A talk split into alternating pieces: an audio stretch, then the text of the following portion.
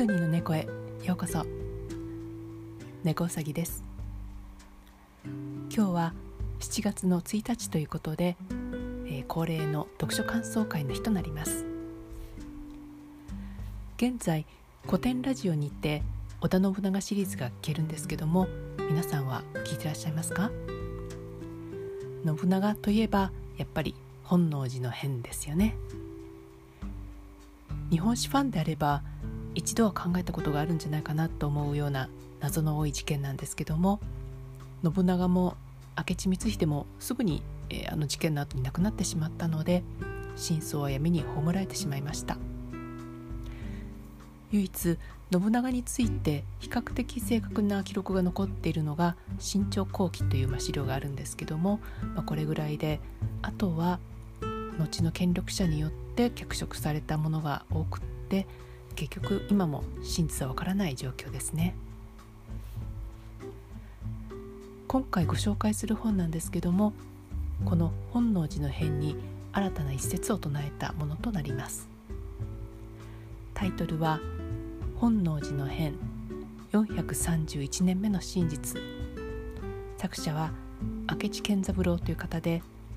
ご本人曰く明智の子孫だとおっしゃってるんですけども、まあ、どういった家系でつながってるのかはよくわからないんですがなかなか面白い説を唱えていらっしゃるのでこの本を今日はご紹介したいと思います。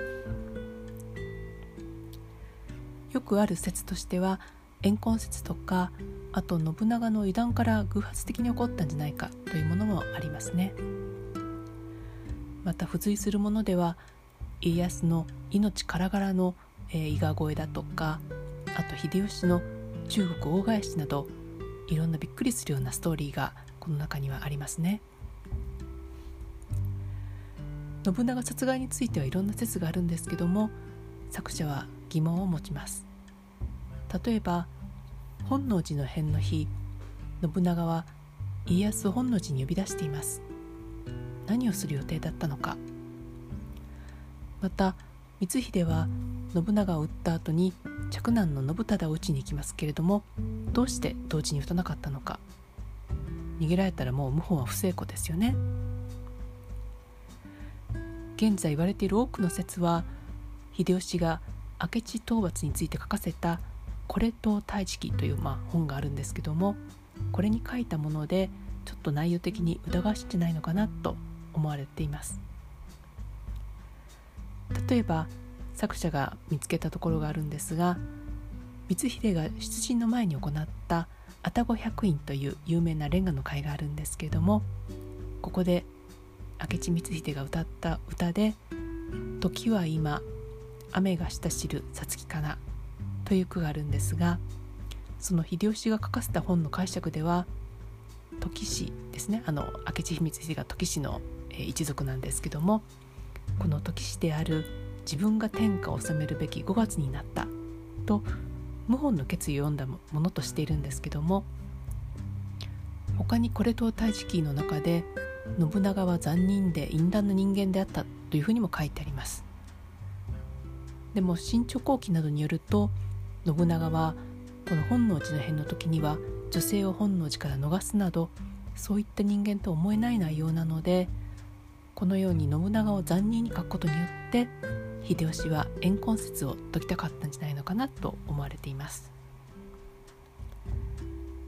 この作者がいろいろ調べていくとこの有名な句の一部に改ざんがあるんじゃないかということが分かってきました。ある資料ではこの歌会は5月の24日に行われたとなっているんですけども秀吉バージョンであれば5月の末頃になってしまいます。当時のお天気なども調べてみると改ざんされる前の句だと雨が降る中に歌ったという意味になるので24日は確かに雨模様だったそうです。一方5月末頃は晴れていたということなので秀吉による改ざんが確認されてこの怨恨説は正しくないんじゃないかなということになりました、まあ、こういった形であのこの「これと太時期」をもとにあと後世に書かれた「太閤記」というものも出版されてますます歴史研究をする人たちに影響を与えていったようです。この本の中で光秀がなぜ謀反を思い立ったのか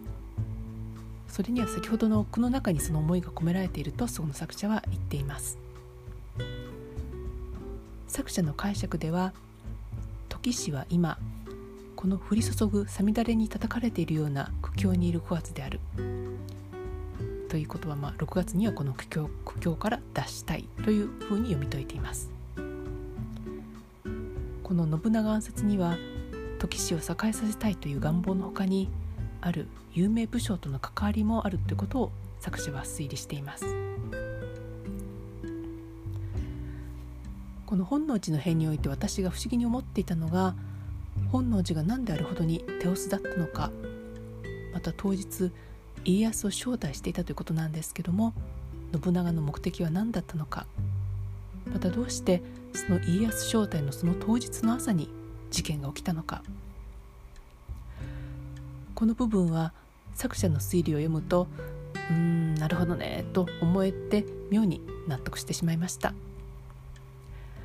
もちろんこれが真実かどうかは私は歴史研究家ではないので分かりませんが結構説得力があるように思いました。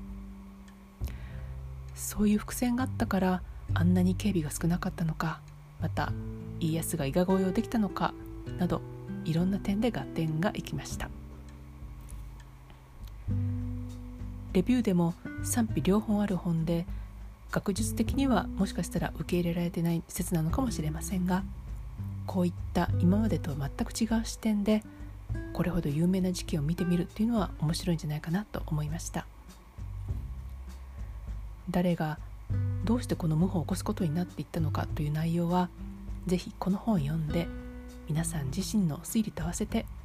この有名な事件を今一度考えてみてはいかがでしょうか。